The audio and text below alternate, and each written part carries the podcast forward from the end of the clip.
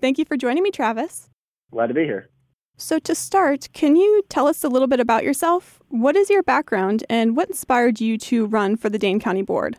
I am a recent graduate from UW Madison. I graduated in 2023 with a degree in political science, as well as undergrad certificates in public policy and environmental studies.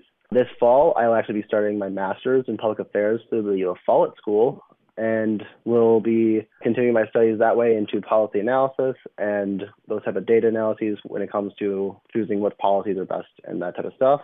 Outside of school, I currently work for the UW Athletic Department in a office manager, office position. And volunteering work, I volunteer with the Badger Boys State program. It's a volunteer-run program for junior to soon-be seniors in high school over the summer. That is a week-long course about civics and engagement. And on top of that, we also try to teach them about leadership and healthy masculinity and stuff like that as well.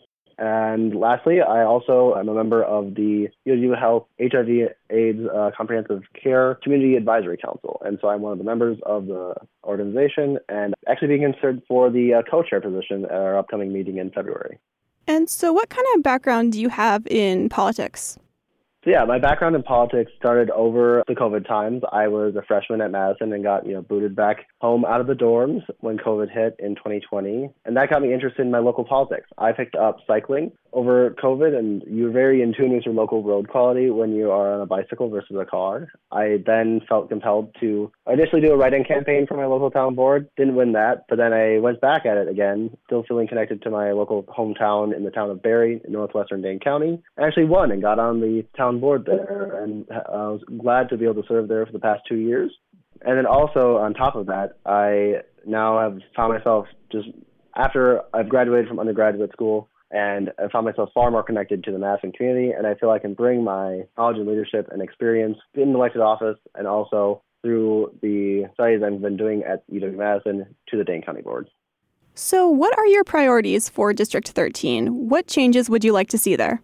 The biggest priorities that Dane County District 13 really need to see is because it's a multi-majority student district, right? And the biggest concerns us students have is affordability of housing near campus, right? And it's an issue that's prevalent in Dane County at large. However, there's been a lack of housing density near campus. And so I'm hoping to be able to invest county funds into increasing housing density in the county and aim some of those funds directly towards the UW-Madison campus area to be able to relieve those stressors on the campus population and also be able to develop sustainably. Increasing density is the best way forward when it comes to how we choose to develop our county. We have robust job growth, specifically in the tech sector with Epic and Exact Sciences. And so I'm hoping to be able to develop the county in a more comprehensive and sustainable way rather than continuing urban sprawl that we've seen across, American history. So as you mentioned, affordable housing is a countywide issue. Are there any other countywide issues that you'd like to prioritize? So yeah, I had mentioned that I have, experience being an advocate for HIV-related concerns and stuff. And so that has just shown me the underside of our healthcare system and specifically also our mental health care system.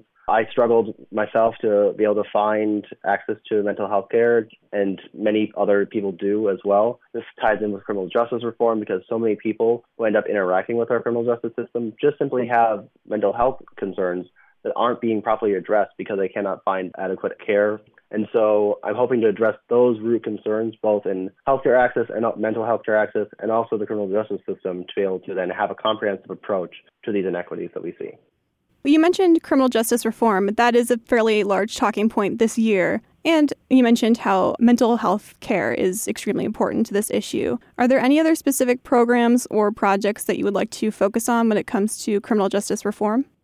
Other systemic large problems I'd like to see is, I'm glad to have heard the announcement from the Dane County Sheriff's Office of a pilot program of police body cameras. I think it's a great step forward in transparency and accountability from the Dane County Sheriff's Office. That's just a very first step when it comes to addressing these concerns of racial inequality that we have in the county.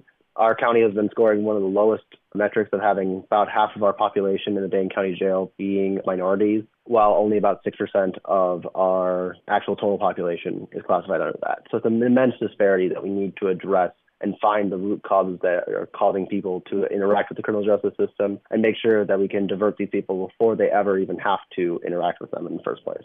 Meanwhile, there is a race to take on County Executive Parisi's role after his retirement. What is your perspective on that? How do you think this transition will affect the county board as a whole?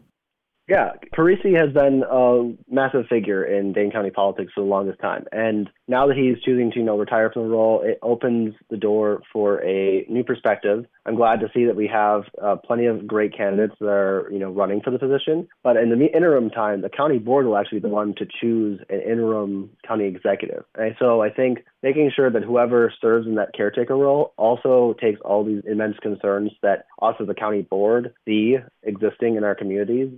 It should be a top priority for us to make sure that knowing that these things have been, potentially left by the wayside and that we need to be addressing them with all urgency, even if this person is only there in the interim capacity until the election in November.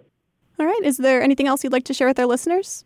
I just hope that everyone can, get out to vote in the district and everything, especially students. I know that getting them to vote in a primary where there's only a singular issue on the ballot for a local primary is often difficult, but every single vote matters. And I hope that everyone can have their voice heard. Thank you again for agreeing to speak with me, Travis. Thank you.